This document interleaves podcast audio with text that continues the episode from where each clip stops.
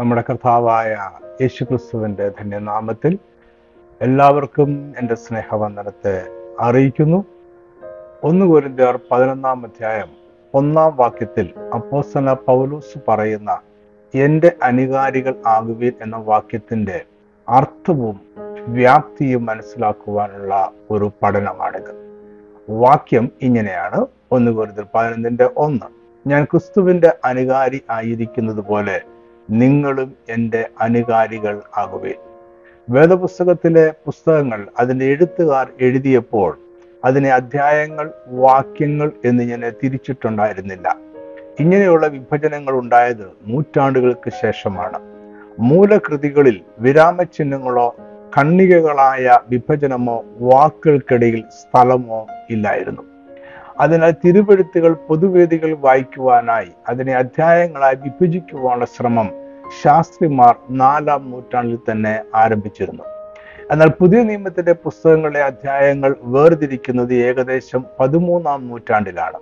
ആയിരത്തി ഇരുന്നൂറ്റി അഞ്ചിൽ സ്റ്റീഫൻ ലാങ്ടൺ എന്ന വ്യക്തി ലാറ്റിൻ ഭാഷയിലുള്ള പുതിയ നിയമത്തിലാണ് ഇപ്പോൾ നമ്മൾ ഉപയോഗിക്കുന്ന രീതിയിലുള്ള അധ്യായങ്ങൾ ക്രമീകരിച്ചത്. ഇദ്ദേഹം ആയിരത്തി ഇരുന്നൂറ്റി ഏഴ് ജൂൺ ഇരുപത്തി ഏഴാം തീയതി മുതൽ ആയിരത്തി ഇരുന്നൂറ്റി ഇരുപത്തി എട്ട് ജൂലൈ ഒമ്പതിൽ അദ്ദേഹം മരിക്കുന്നത് വരെ ഇംഗ്ലണ്ടിലെ കാൻഡർബറിയിലെ ആർച്ച് ബിഷപ്പായി ശുശ്രൂഷ ചെയ്തിരുന്നു. ആയിരത്തി ഒരുന്നൂറ്റി എൺപത് മുതൽ ഏകദേശം ഇരുപത് വർഷങ്ങൾ അദ്ദേഹം പാരീസ് യൂണിവേഴ്സിറ്റിയിലെ അധ്യാപകനായും സേവനമനുഷ്ഠിച്ചിട്ടുണ്ട്. ആയിരത്തി അഞ്ഞൂറ്റി അമ്പത്തി ഒന്നിലാണ് ആദ്യമായി വാക്യങ്ങൾ തിരിച്ചുള്ള പുതിയ നിയമം പ്രസിദ്ധീകരിച്ചത്. അത് പാരീസിൽ ജീവിച്ചിരുന്ന ഒരു അച്ചടിശാല നടത്തിയിരുന്ന റോബർട്ട് സ്റ്റീഫാനസ് എന്ന വ്യക്തിയാണ് വാക്യങ്ങളായി തിരിച്ച ഗ്രീക്ക് ലാറ്റിൻ ഭാഷകളിലുള്ള പുതിയമത്തിന്റെ പതിപ്പ് പ്രസിദ്ധീകരിച്ചത്. ഈ ക്രമീകരണമാണ് ഇന്നും നമ്മൾ ഉപയോഗിക്കുന്നത്. എബ്രായ ഭാഷയിലുള്ള പഴയ നിയമത്തെ വാക്യങ്ങളായി ക്രമീകരിച്ചത് എ ഡി ആയിരത്തി ഒരുന്നൂറ്റി നാൽപ്പത്തി എട്ടിൽ ഒരു യഹൂദ റബിയായിരുന്ന നാഥാനാണ്. ആയിരത്തി അഞ്ഞൂറ്റി അമ്പത്തി അഞ്ചിൽ നാഥാന്റെ വാക്യങ്ങളുടെ ക്രമീകരണം ഉപയോഗിച്ച് റോബർട്ട് സ്റ്റീഫാനസ് പഴയ നിയമവും പ്രസിദ്ധീകരിച്ചു. ആയിരത്തി മുന്നൂറ്റി എൺപത്തിരണ്ടിൽ പ്രസിദ്ധീകരിച്ച വൈക്ലിപ്സ് ബൈബിളാണ് ആദ്യമായി ഇംഗ്ലീഷിൽ അധ്യായങ്ങൾ തിരിച്ചുള്ള ക്രമീകരണം ഉപയോഗിച്ചത്. അധ്യായങ്ങളും വാക്യങ്ങളും തിരിച്ച ആദ്യത്തെ ഇംഗ്ലീഷ് വേദപുസ്തകം ആയിരത്തി അഞ്ഞൂറ്റി അറുപതിൽ പ്രസിദ്ധീകരിച്ച ജനീവ ബൈബിളാണ്. അതിനുശേഷം എല്ലാ വേദപുസ്തക പരിഭാഷകളും ഈ ക്രമീകരണം ഉപയോഗിക്കുന്നു. അധ്യായങ്ങളുടെയും വാക്യങ്ങളുടെയും വേർതിരിവ് പിഴവുകൾ ഇല്ലാത്തതല്ല. ചില വാക്യങ്ങൾ അതിപ്പോൾ ഉൾപ്പെട്ടിരിക്കുന്ന അധ്യായത്തിലല്ല വരേണ്ടത്. അത് അതിനു മുമ്പുള്ള അധ്യായത്തിന്റെ അവസാന ഭാഗത്ത് വരേണ്ടതാണ്. ഉദാഹരണത്തിന് മുപ്പത്തി രണ്ടാം അധ്യായത്തിലെ ഒന്നു മുതൽ മൂന്ന് വരെയുള്ള വാക്യങ്ങൾ ഒന്നാം അധ്യായത്തിന്റെ അവസാന ഭാഗമാണ്. രണ്ടാം അധ്യായത്തിന്റെ വിവരണം യഥാർത്ഥത്തിൽ നാലാം വാക്യത്തോടെ മാത്രമേ ആരംഭിക്കുന്നുള്ളൂ. ഉൽപ്പത്തിയിലെ ആദ്യത്തെ രണ്ട് അധ്യായങ്ങൾക്കും വ്യത്യസ്തമായ സാഹിത്യ ശൈലിയും വ്യാപ്തിയും ഘടനാപരമായ രീതികളുമുണ്ട്. ഉൽപ്പത്തി ഒന്നാമത്തെ പുസ്തകം നമ്മുടെ പ്രപഞ്ചത്തിന്റെ സൃഷ്ടിയാണ് വിവരിക്കുന്നത്. അത് തുടങ്ങുന്നത് തന്നെ ആദിയിൽ ദൈവം ആകാശവും ഭൂമിയും സൃഷ്ടിച്ചു എന്ന് പറഞ്ഞുകൊണ്ടാണ്. ഒന്നാം അധ്യായത്തിൽ ആരംഭിച്ച സൃഷ്ടിപ്പിന്റെ ഒന്നാമത്തെ വിവരണം രണ്ടാം അധ്യായം മൂന്നാം വാക്യം വരെ നീളുന്നു. സൃഷ്ടിപ്പിന്റെ രണ്ടാമത്തെ വിവരണം ആരംഭിക്കുന്ന രണ്ടാം അധ്യായം നാലാം വാക്യത്തോടെയാണ്. യഹോവയായ ദൈവം ഭൂമിയും ആകാശവും സൃഷ്ടിച്ച നാളിൽ ആകാശവും ഭൂമിയും സൃഷ്ടിച്ചതിന്റെ ഉൽപ്പത്തി വിവരം വയലിലെ ചെടിയൊന്നും അതുവരെ ഭൂമിയിൽ ഉണ്ടായിരുന്നില്ല വയലിലെ സസ്യമൊന്നും മുളച്ചിരുന്നതുമില്ല. അതായത് ഉൽപ്പത്തി രണ്ടാം അധ്യായത്തിലെ സൃഷ്ടിപ്പിന്റെ രണ്ടാമത്തെ വിവരണം ഭൂമിയുടെയും ഏതൻ തോട്ടത്തിന്റെയും മനുഷ്യരുടെയും ചരിത്രമാണ് പറയുന്നത്. ഇതുപോലെയുള്ള മറ്റൊരു വാക്യമാണ് ഒന്ന് വരുന്നർ പതിനൊന്നിന്റെ ഒന്ന്.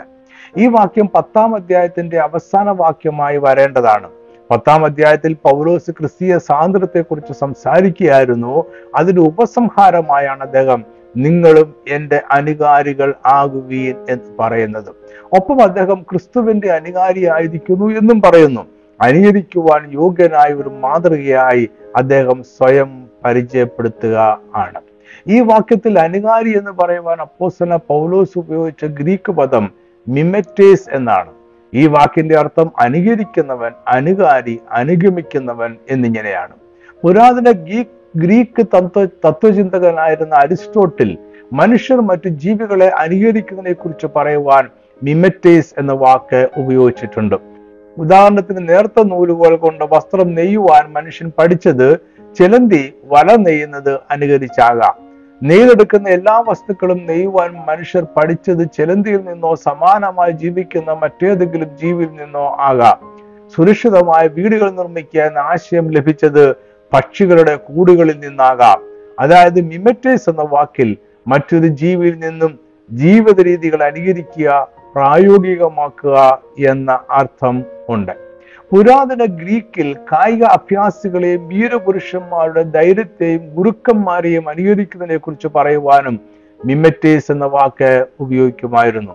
യഹൂദരവിമാർ ദൈവത്തിന്റെ സാദൃശ്യം പ്രാപിക്കുക എന്ന അർത്ഥത്തിൽ ദൈവത്തെ അനുകരിക്കണമെന്ന് പഠിപ്പിക്കാറുണ്ടായിരുന്നു. അനുകാരികളാകുക എന്ന ആശയം പൗലോസും മറ്റു ചില ലേഖനങ്ങളിലും സന്ദർഭങ്ങളിലും പറയുന്നുണ്ട്. ഒന്ന് കോരിന്തർ നാലിന്റെ പതിനാറ്. ആകിയാൽ എന്റെ അധികാരികളാകുവീൻ എന്ന് ഞാൻ നിങ്ങളെ പ്രബോധിപ്പിക്കുന്നു. എഫ് എസ് അഞ്ചിന്റെ ഒന്ന്. ആകിയാൽ പ്രിയ മക്കൾ എന്ന പോലെ ദൈവത്തെ അനുകരിപ്പിൻ. അഗ്രിപ്പ രാജാവിനോട് പൗലൂസ് പറഞ്ഞ വാചകം ഇങ്ങനെയാണ്.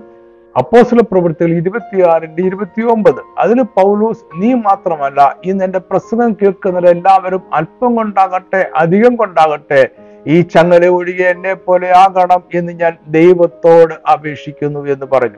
ഒന്ന് കൂടുതൽ പതിനൊന്നിന്റെ ഒന്നാം വാക്യം പത്താം അധ്യായത്തിന്റെ അവസാനം വാക്യമായി വരേണ്ടതാണ് എന്ന് നമ്മൾ പറഞ്ഞു കഴിഞ്ഞല്ലോ. പത്താം അധ്യായത്തിൽ പൗലോസ് ക്രിസ്തീയ സ്വാതന്ത്ര്യത്തെ കുറിച്ചാണ് സംസാരിച്ചുകൊണ്ടിരിക്കുന്നത്. ഈ വിഷയം പൗലോസ് ആരംഭിക്കുന്നത് ഒന്ന് കൂടുതൽ പത്തിന്റെ ഇരുപത്തി മൂന്നിലാണ് മുപ്പത്തി മൂന്നാം വാക്യത്തിലും ഇത് തുടരുന്നു. അതിന്റെ അടുത്ത വാക്യമായിട്ടാണ് പതിനൊന്നിന്റെ ഒന്നിലെ വാക്യം വരേണ്ടത്. ക്രിസ്തുവിലുള്ള സ്വാതന്ത്ര്യം പൗലോസിന്റെ ലേഖനങ്ങളിലെ ഒരു മുഖ്യ വിഷയമാണ്. ഗലാത്തർ അഞ്ചിന്റെ ഒന്ന് സ്വാതന്ത്ര്യത്തിനായിട്ട് ക്രിസ്തു നമ്മളെ സ്വതന്ത്രരാക്കി ആകയാൽ അതിൽ ഉറച്ചു നിൽപ്പീൻ അടിമനുഖത്തിൽ പിന്നെയും കുടുങ്ങിപ്പോകരുത്. യഥാർത്ഥത്തിൽ പൗലോസ് ക്രിസ്തീയ സ്വാതന്ത്ര്യത്തെക്കുറിച്ച് സംസാരിച്ചത് പ്രവൃത്തിയാലുള്ള നീതീകരണം എന്ന ന്യായപ്രമാണ പ്രമാണത്തിൽ നിന്നുള്ള സ്വാതന്ത്ര്യത്തെക്കുറിച്ചാണ്. രക്ഷയും നീതീകരണവും കൃപയാൽ വിശ്വാസം മൂലം മാത്രം എന്നതാണ് അദ്ദേഹത്തിന്റെ പ്രധാന ഉപദേശം.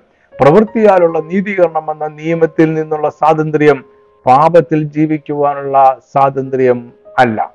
ഒന്ന് കൊരിന്തർ പത്തിൽ പൗലോസ് ആഹാരം കഴിക്കുന്നതിനുള്ള സ്വാതന്ത്ര്യത്തെക്കുറിച്ചാണ് ചർച്ച ചെയ്യുന്നത്. എല്ലാ തരത്തിലുള്ള ഭക്ഷണവും കഴിക്കുവാൻ അദ്ദേഹത്തിന് നിയമപരമായ സ്വാതന്ത്ര്യമുണ്ട്. എങ്കിലും എല്ലാം ഭക്ഷിക്കുന്നത് പ്രയോജനമുള്ളതല്ല. സകലവും ആത്മീയ വർധന വരുത്തുന്നില്ല. എല്ലാ തരത്തിലുള്ള ഭക്ഷണവും കഴിക്കുന്ന രീതി സഭയ്ക്ക് ആത്മീയമായ ഗുണകരമല്ല. ഇതാണ് അദ്ദേഹത്തിന്റെ മുഖ്യ വാദം. കുരിന്തർക്കെഴുത ഒന്നാമത്തെ ലേഖനത്തിൽ പൗലോസ് സകലത്തിനും എനിക്ക് കർത്തവ്യമുണ്ട് എങ്കിലും സകലവും പ്രയോജനമുള്ളതല്ല എന്ന് രണ്ട് പ്രാവശ്യം പറയുന്നുണ്ട്. അത് ഒന്ന് കുരിന്തർ പത്തിന്റെ ഇരുപത്തി മൂന്നിലും ഒന്ന് കുരിന്തർ ആറിന്റെ പന്ത്രണ്ടിലുമാണ്. രണ്ട് സ്ഥലത്തും ക്രിസ്തുവിലുള്ള സ്വാതന്ത്ര്യം ദുരുപയോഗം ചെയ്യരുത് എന്നാണ് അദ്ദേഹം പറയുന്നത്. ഒന്ന് കുരിന്തർ ആറിന്റെ പന്ത്രണ്ട് സകലത്തിലും എനിക്ക് കർത്തവ്യമുണ്ട് എങ്കിലും സകലവും പ്രയോജനമുള്ളതല്ല. സകലത്തിനും എനിക്ക് കർത്തവ്യമുണ്ട് എങ്കിലും ഞാൻ യാതൊന്നിനും അധീനൻ ആക ഇല്ല. ഒന്ന് കുരിന്തർ ആറിന്റെ പന്ത്രണ്ട് പത്തിന്റെ ഇരുപത്തി മൂന്ന് എന്നീ വാക്യങ്ങളിലെ എനിക്ക് എന്ന പദം പുരാതന കയ്യെഴുത്ത് പ്രതികളിൽ കാണുന്നില്ല. ഗ്രീക്ക് ഭാഷയിലുള്ള വ്യാകരണം അനുസരിച്ച് സകലത്തിനും കർത്തവ്യമുണ്ട് എന്നത് കൊരിന്തിലെ സഭയിലെ വിശ്വാസികൾ പറയുന്ന വാചകമാണ്. അത് പൗലോസ് ഇവിടെ എടുത്തു പറയുകയാണ് ഇത് അദ്ദേഹത്തിന്റെ വ്യക്തിപരമായ വാദമല്ല അദ്ദേഹം ഇത് സഭയോട് പൊതുവെ പറയുന്നത് ആകുവാനാണ് സാധ്യത. പൗലോസിന്റെ ഉദ്ദേശ്യം കൊരിന്തിയുടെ വാദത്തെ തിരസ്കരിക്കുക എന്നതാണ്. ഒന്ന് കൊരിന്തിയർ ആറിലെ ക്രിസ്തീയ സ്വാതന്ത്ര്യത്തെ കുറിച്ചുള്ള ചർച്ചയുടെ പശ്ചാത്തലം ഒന്ന് കൊരിന്തർ അഞ്ചാം അധ്യായമാണ്. അഞ്ചാം അധ്യായത്തിൽ പൗലോസ് കൊരിന്ത സഭയിൽ ചില വിശ്വാസികളുടെ ജീവിതത്തിൽ ഉണ്ടായിരുന്ന ചില അശുദ്ധമായ ജീവിത രീതികളെ കുറിച്ച് ചർച്ച ചെയ്യുകയാണ്. സകലത്തിലും എനിക്ക് കർത്തവ്യമുണ്ട് എന്നതായിരുന്നു അവരുടെ വാദം. ക്രിസ്തീയ സ്വാതന്ത്ര്യം എന്ന പേരിൽ അവർ പാപത്തെ പോലും ന്യായീകരിച്ചു. അതായത് സകലതും നിയമപരമായി അവർക്ക് സ്വാതന്ത്ര്യമുള്ളതാണ് എന്ന് കൊരിന്ത്യയിലെ ചിലർ വാദിച്ചു.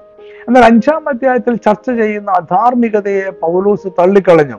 ആ ദുഷ്ടനെ നിങ്ങളുടെ ഇടയിൽ നിന്ന് നീക്കിക്കളവീൻ എന്നതായിരുന്നു പൗലോസിന്റെ കൽപ്പന. അതിനാൽ സകലത്തിനും എനിക്ക് നിയമപരമായ സ്വാതന്ത്ര്യവും അധികാരമുണ്ട് എന്ന വാദത്തെ പൗലോസ് ഒരിക്കലും അംഗീകരിച്ചിരുന്നില്ല. ആറാം അധ്യായത്തിൽ കൊരിന്തിലെ വിശ്വാസികൾക്കിടയിൽ ഐഹിക കാര്യങ്ങളെ കുറിച്ച് വ്യവഹാരമുണ്ടായി എന്ന് പൗലൂസ് പറയുന്നു. ചിലർ സഹോദരന്മാരുടെ തന്നെ അന്യായം ചെയ്യുകയും നഷ്ടം വരുത്തുകയും ചെയ്തു. ഈ വ്യവഹാരങ്ങൾ തീർക്കുവാൻ അവർ വിശുദ്ധന്മാരുടെ മുമ്പാകെ അല്ല അഭക്തന്മാരുടെ മുമ്പിൽ പോയി. തർക്കങ്ങൾ പരിഹരിക്കുവാൻ അവർ ലോകപരമായി ക്രമീകരിക്കപ്പെട്ട കോടതികളെ സമീപിച്ചു. ഇവിടെ സഹോദരൻ സഹോദരനോട് വ്യവഹരിക്കുന്നതിനെയും അവിശ്വാസികളുടെ മുമ്പിൽ പരിഹാരത്തിനായി പോകുന്നതിനെയും പൗലോസെ എതിർക്കുന്നു. അതിനു പകരം അന്യായം സഹിക്കുന്നതും നഷ്ടം ഏറ്റുകൊള്ളുന്നതുമാണ് ഏറെ നല്ലത് എന്നതാണ് പൗലോസിന്റെ അഭിപ്രായം. ഒന്ന് കൊരിന്തർ ആറിന്റെ പന്ത്രണ്ടിൽ സകലത്തിനും എനിക്ക് കർത്തവ്യമുണ്ട് എന്ന കൊരിന്തരുടെ വാദത്തെ സകലവും പ്രയോജനമുള്ളതല്ല. ഞാൻ യാതൊന്നിനും അധീനനാകുകയില്ല എന്ന മറുപടികളിലൂടെ പൗലോസ് എതിർക്കുകയാണ്. പൗലോസിന് സകലത്തിന് നിയമപരമായ സാന്ദ്രവും അധികാരമുണ്ടെങ്കിലും സകലവും അദ്ദേഹത്തിന്റെ ആത്മീയ ജീവിതത്തിനോ സഭയുടെ ആത്മീയ വർധനവിനോ പ്രയോജനം ഉള്ളതല്ല. അദ്ദേഹം ഒന്നിനും അധീനൻ അല്ല. യാതൊന്നും അദ്ദേഹത്തെ കീഴടക്കുകയോ അടിമപ്പെടുത്തുകയോ നിയന്ത്രിക്കുകയോ ചെയ്യുകയില്ല. ഇവിടെ സ്വാതന്ത്ര്യത്തിന് ചില അതിർവരമ്പുകൾ വേണമെന്ന് അദ്ദേഹം ഉപദേശിക്കുകയാണ്. ക്രിസ്തുവിനുള്ള സ്വാതന്ത്ര്യം എന്തും ചെയ്യുവാനുള്ള അനുവാദമല്ല. സ്വാതന്ത്ര്യം നമ്മളെ പാപത്തിന്റെ അടിമയാക്കുവാൻ പാടില്ല. ഒന്ന് പറഞ്ഞ പത്തിന്റെ ഇരുപത്തി മൂന്നിന്റെ സന്ദർഭം ജാതികൾ വിൽക്കുന്ന ആഹാര പദാർത്ഥങ്ങൾ വാങ്ങിക്കഴിക്കാമോ എന്ന ചോദ്യമാണ്. അവർ ഭക്ഷണം കഴിക്കുവാൻ ക്ഷണിച്ചാൽ അതിൽ പങ്കെടുക്കാമോ എന്നതും ചർച്ച ചെയ്യപ്പെടുന്നു. പത്തിന്റെ ഒന്ന് മുതൽ പതിമൂന്ന് വരെയുള്ള വാക്യങ്ങളിൽ മരുഭൂമിയിലൂടെ യാത്ര ചെയ്ത ഇസ്ലേ ജനം ദുർമോഹികളായി തീർന്നതിനാൽ ദൈവം അവരെ മരുഭൂമിയിൽ തള്ളിയിട്ട് കളഞ്ഞു എന്ന് പൗലോസ് ഓർപ്പിക്കുന്നു. അതിനുശേഷമാണ് അദ്ദേഹം ആഹാരം കഴിക്കുന്നതിനെ കുറിച്ച് പറയുന്നത്. പത്തൊമ്പത് ഇരുപത്തിയൊന്ന് എന്നീ വാക്യങ്ങൾ ഇങ്ങനെയാണ്. ഒന്ന് കൂടുതൽ പത്തിന്റെ പത്തൊമ്പത്. ഞാൻ പറയുന്നത് എന്ത്? വിഗ്രഹാർപ്പിതം വല്ലതുമാകുന്നുവെന്നോ വിഗ്രഹം വല്ലതും ആകുന്നു എന്നോ? ഒന്ന് കൂടുതൽ പത്തിന്റെ ഇരുപത്തിയൊന്ന്. നിങ്ങൾക്ക് കർത്താവിന്റെ പാനപാത്രവും ഭൂതങ്ങളുടെ പാനപാത്രവും കൊടുപ്പാൻ പാടില്ല. നിങ്ങൾക്ക് കർത്താവിന്റെ മേശയിലും ഭൂതങ്ങളുടെ മേശയിലും അംശികളാകുവാനും പാടില്ല. ഇരുപത്തി അഞ്ചാം വാക്യത്തിൽ വിഗ്രഹാർപ്പിത വസ്തുക്കളിൽ നിന്നും വിഷയം അങ്ങാടിയിൽ വിൽക്കുന്ന ആഹാരത്തിലേക്ക് മാറുന്നു. ഇരുപത്തിയേഴാം വാക്യത്തിലെ വിഷയം ഒരു അവിശ്വാസി ഭക്ഷണത്തിന് ക്ഷണിച്ചാൽ എന്ത് ചെയ്യണം എന്നാണ്. ഒന്ന് കൂടുതൽ പത്തിന്റെ ഇരുപത്തിയഞ്ചു മുതൽ ഇരുപത്തിയേഴ് വരെയുള്ള വാക്യങ്ങൾ. അങ്ങാടിയിൽ വിൽക്കുന്നത് എന്തെങ്കിലും മനസ്സാക്ഷി നിമിത്തം ഒന്നും അന്വേഷണം കഴിക്കാതെ തിന്നുവീൻ. ഭൂമിയും അതിന്റെ പൂർണതയും കർത്താവിന് ഉള്ളതല്ലോ. അവിശ്വാസികൾ ഒരുവൻ നിങ്ങളെ ക്ഷണിച്ചാൽ നിങ്ങൾക്ക് പോകുവാൻ മനസ്സുണ്ടെങ്കിൽ നിങ്ങളുടെ മുമ്പിൽ വിളമ്പുന്നത് എന്തായാലും മനസ്സാക്ഷി നിമിത്തം ഒന്നും അന്വേഷിക്കാതെ തിന്നുവീൻ. അതായത് വിഗ്രഹാർപ്പിതമായ ഭക്ഷ്യവസ്തുക്കൾ അങ്ങാടിയിൽ വിൽക്കുന്ന ഭക്ഷണം അവിശ്വാസി ക്ഷണിക്കുന്ന വിരുന്ന് സൽക്കാരം എന്നീ മൂന്ന് ഭക്ഷണങ്ങളെയും പൗലോസ് പ്രത്യേകമായി കാണുന്നു. ഇതിൽ വിഗ്രഹങ്ങളുടെ ആരാധനയുമായി ബന്ധപ്പെട്ട ഭക്ഷണ വസ്തുക്കളെ അദ്ദേഹം വിലക്കുന്നു. ആഹാര വിഷയത്തിൽ പൗലോസ് ഉപദേശിക്കുന്ന സ്വാതന്ത്ര്യത്തെ പരിമിതപ്പെടുത്തുന്ന ഒന്നുണ്ട്. അത് ബലഹീനനായ ഒരുവന്റെ മനസാക്ഷിയാണ്. അതിനാൽ മറ്റൊരു വിശ്വാസി അങ്ങാടിയിൽ കിട്ടുന്നതോ വിരുന്നിന് ലഭിക്കുന്നതോ ആയ ഭക്ഷണം വിഗ്രാത്മിതം എന്ന് നിങ്ങളോട് പറഞ്ഞാൽ ആ വിശ്വാസി നിമിത്തവും അവന്റെ മനസാക്ഷി നിമിത്തവും തിന്നരുത്. ഈ വിഷയത്തിൽ പൗലോസിന്റെ ഉപദേശത്തെ അദ്ദേഹം ഇങ്ങനെയാണ് സംഗ്രഹിക്കുന്നത്. ഒന്ന് പറഞ്ഞാൽ പത്തിന്റെ മുപ്പത്തി ഒന്ന് മുപ്പത്തിരണ്ട് വാക്യങ്ങൾ. ആകയാൽ നിങ്ങൾ തിന്നാലും കുടിച്ചാലും എന്ത് ചെയ്താലും ദൈവത്തിന്റെ മഹത്വത്തിനായി ചെയ്യുവീൻ. യഹൂദന്മാർക്കും യവനന്മാർക്കും ദൈവസഭയ്ക്കും ഇടർച്ചയല്ലാത്തവരാകുവീൻ. ക്രിസ്തീയ സ്വാതന്ത്ര്യം ഉപയോഗിക്കുമ്പോൾ പാലിക്കപ്പെടേണ്ട നാല് കാര്യങ്ങളാണ് പൗലോസ് ഇവിടെ പറയുന്നത്. സകലത്തിനും നിയമപരമായ സ്വാതന്ത്ര്യവും അധികാരമുണ്ടെങ്കിലും സകലവും ആത്മീയ വർധന വരുത്തുന്നില്ല. ഓരോരുത്തരും സ്വന്തം ഗുണമല്ല മറ്റുള്ളവന്റെ ഗുണം അന്വേഷിക്കട്ടെ. യഹൂദന്മാർക്കും യവനന്മാർക്കും ദൈവസഭയ്ക്കും ഇടർച്ച അല്ലാത്തവർ ആകുവീൻ. തിന്നാലും കുടിച്ചാലും എന്തു ചെയ്താലും എല്ലാം ദൈവത്തിന്റെ മഹത്വത്തിനായി ചെയ്യുവീൻ. ചുരുക്കി പറഞ്ഞാൽ സകലത്തിനും നിയമപരമായ സ്വാതന്ത്ര്യം ഉണ്ടെങ്കിലും വ്യക്തിപരമായും കൂട്ടുവിശ്വാസികൾക്കും സഭയ്ക്ക് പൊതുവെയും ആത്മീയ വർധനവ് വരുത്തുന്നത് മാത്രം ചെയ്യുക. ഈ വാക്യങ്ങളുടെ ഇടയിൽ ഇരുപത്തി മൂന്ന് ഇരുപത്തിനാല് വാക്യങ്ങളിലാണ് ക്രിസ്തീയ സ്വാതന്ത്ര്യത്തെ കുറിച്ച് പൗലോസ് പറയുന്നത്. ഒന്ന് കൂടുതൽ പത്തിന്റെ ഇരുപത്തി മൂന്ന് ഇരുപത്തിനാല് വാക്യങ്ങൾ. സകലത്തിനും എനിക്ക് കർത്തവ്യമുണ്ടെങ്കിലും സകലവും പ്രയോജനമുള്ളതല്ല. സകലത്തിനും എനിക്ക് കർത്തവ്യമുണ്ടെങ്കിലും സകലവും ആത്മീയ വർധന വരുത്തുന്നില്ല. ഓരോരുത്തൻ സ്വന്തം ഗുണമല്ല മറ്റുള്ളവന്റെ ഗുണം അന്വേഷിക്കട്ടെ. ഈ വാദങ്ങളുടെയും ചർച്ചയുടെയും അവസാനമായാണ് പൗലോസ് പതിനൊന്നിന്റെ ഒന്നിൽ പറഞ്ഞിരിക്കുന്ന വാക്യം എഴുതിയത്. ഒന്ന് വെറുതെ പതിനൊന്നിന്റെ ഒന്ന് ഞാൻ ക്രിസ്തുവിന്റെ അനുകാരിയായിരിക്കുന്നത് പോലെ നിങ്ങളും എന്റെ അനുകാരികൾ ആകുവീൻ. ഇവിടെ അദ്ദേഹം ക്രിസ്തുവിലുള്ള സ്വാതന്ത്ര്യം എങ്ങനെയാണ് വിനിയോഗിക്കേണ്ടത് എന്നാണ് പറയുന്നത്. അത് ക്രിസ്തു എങ്ങനെ വിനിയോഗിച്ചുവോ അതുപോലെ പൗലൂസും വിനിയോഗിച്ചു. നമ്മളും അങ്ങനെ തന്നെ ചെയ്യുവീൻ എന്നാണ് അദ്ദേഹത്തിന്റെ ഉപദേശം. സ്വാതന്ത്ര്യത്തെക്കുറിച്ചുള്ള ഈ ചർച്ച പൗലോസ് അവസാനിപ്പിക്കുന്നത് നിങ്ങളും എന്റെ അനുകാരികൾ ആകുവീൻ എന്ന ആഹ്വാനത്തോടെയാണ്.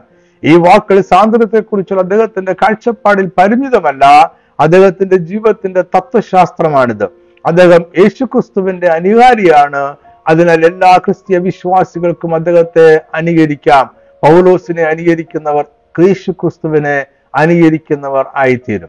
എന്തിൽ എങ്ങനെയാണ് പൗലോസിനെ നമ്മൾ അനുകരിക്കേണ്ടത് എന്ന് അദ്ദേഹം പത്തിന്റെ മുപ്പത്തി മൂന്ന് പതിനൊന്നിന്റെ ഒന്ന് എന്നീ വാക്യങ്ങളിൽ പറയുന്നു. ഈ രണ്ട് വാക്യങ്ങളും തുടർച്ചയും ഒരേ വിഷയത്തെക്കുറിച്ചും ഉള്ളതും ആകുന്നതിനാൽ അത് നമ്മൾ ഒരുമിച്ച് വായിക്കേണ്ടതാണ്.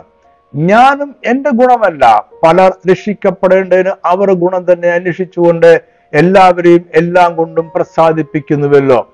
ഞാൻ ക്രിസ്തുവിന്റെ അനുകാരി ആയിരിക്കുന്നത് പോലെ നിങ്ങളും എന്റെ അനുകാരികൾ ആകുവീൻ.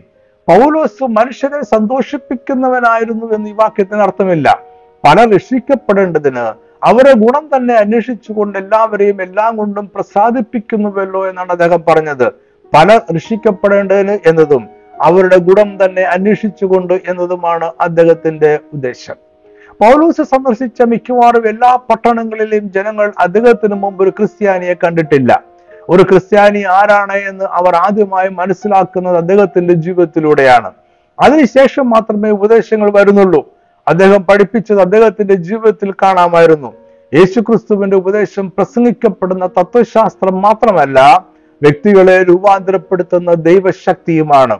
ഈ രൂപാന്തരമാണ് പൗലോസിൽ ജനങ്ങൾ കണ്ടത്. ഞാൻ ക്രിസ്തുവിന്റെ അനുകാരി ആയിരിക്കുന്നത് പോലെ നിങ്ങളും എന്റെ അനുകാരികളാകുവിൻ എന്ന വാക്കുകളിലൂടെ പൗലോസ് സാക്ഷിക്കുന്നത് അദ്ദേഹത്തിന്റെ ജീവിതത്തെക്കുറിച്ചാണ്. അദ്ദേഹത്തിന്റെ ജീവിതം യേശുക്രിസ്തുവിന്റെ അനുകരണമായിരുന്നു.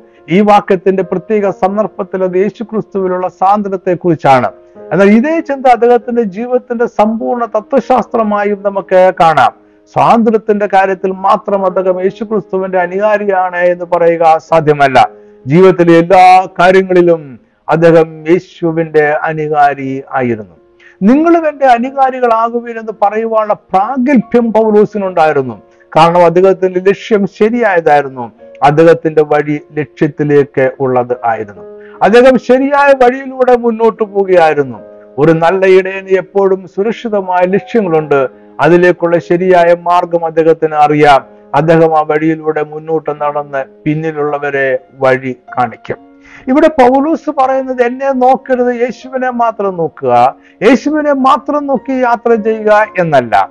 എന്റെ ജീവിതത്തിൽ നിന്നും പഠിക്കരുത് ഞാൻ പറയുന്നത് മാത്രം പഠിക്കുക എന്നതല്ല പൗലൂസിന്റെ ഉപദേശം.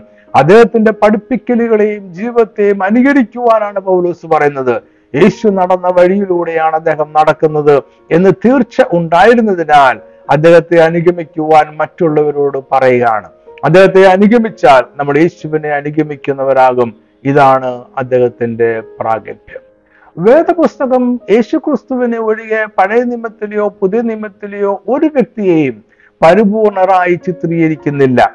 പൗലോസും പരിപൂർണനല്ല എന്നാൽ ദൈവരാജ്യം സംബന്ധിച്ച് അദ്ദേഹത്തിന്റെ യാത്രയും ലക്ഷ്യവും ശരിയായിരുന്നു.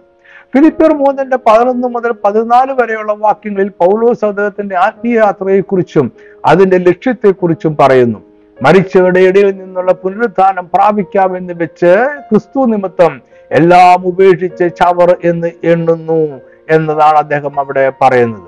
പിമ്പിലുള്ളത് മറന്ന് മുമ്പിലുള്ളത് ആഞ്ഞും കൊണ്ട് ക്രിസ്തുവേശുവിൽ ദൈവത്തിന്റെ പരമവിളിയുടെ വിരുദിലേക്കായി ഓടുന്നു എന്നും അദ്ദേഹം അവിടെ പറയുന്നുണ്ട്. ഈ ഓട്ടത്തിൽ നമ്മുടെ ആത്മീയമായ നടത്തിയവരുടെ വിശ്വാസത്തെ അനുകരിക്കണമെന്ന് എബ്രായർ പതിമൂന്നിന്റെ ഏഴ് നമ്മളെ ഉപദേശിക്കുന്നു. ഒരു വ്യക്തിപരമായ ചോദ്യത്തോടെ ഈ പഠനം ഞാൻ അവസാനിപ്പിക്കട്ടെ. പൗലോസിനെ പോലെ ഞാൻ ഈ ക്രിസ്തുവിന്റെ അനുകാരി ആയിരിക്കുന്നത് പോലെ നിങ്ങളും എന്റെ അനുകാരികളാകുവിനെന്ന് പറയുവാൻ നമുക്ക് കഴിയുന്നുണ്ടോ? നമ്മുടെ ആത്മീയ യാത്ര ശരിയായ മാർഗത്തിലൂടെയാണ് എങ്കിൽ അത് ദൈവരാജ്യത്തിൽ നമ്മളെ എത്തിക്കുമെന്ന് നമുക്ക് തീർച്ചയുണ്ട് എന്നുണ്ടെങ്കിൽ നമുക്കും പൗലോസിനെ പോലെ എന്റെ അനുകാരികളാകുവീൻ എന്ന് പറയുവാൻ കഴിയും.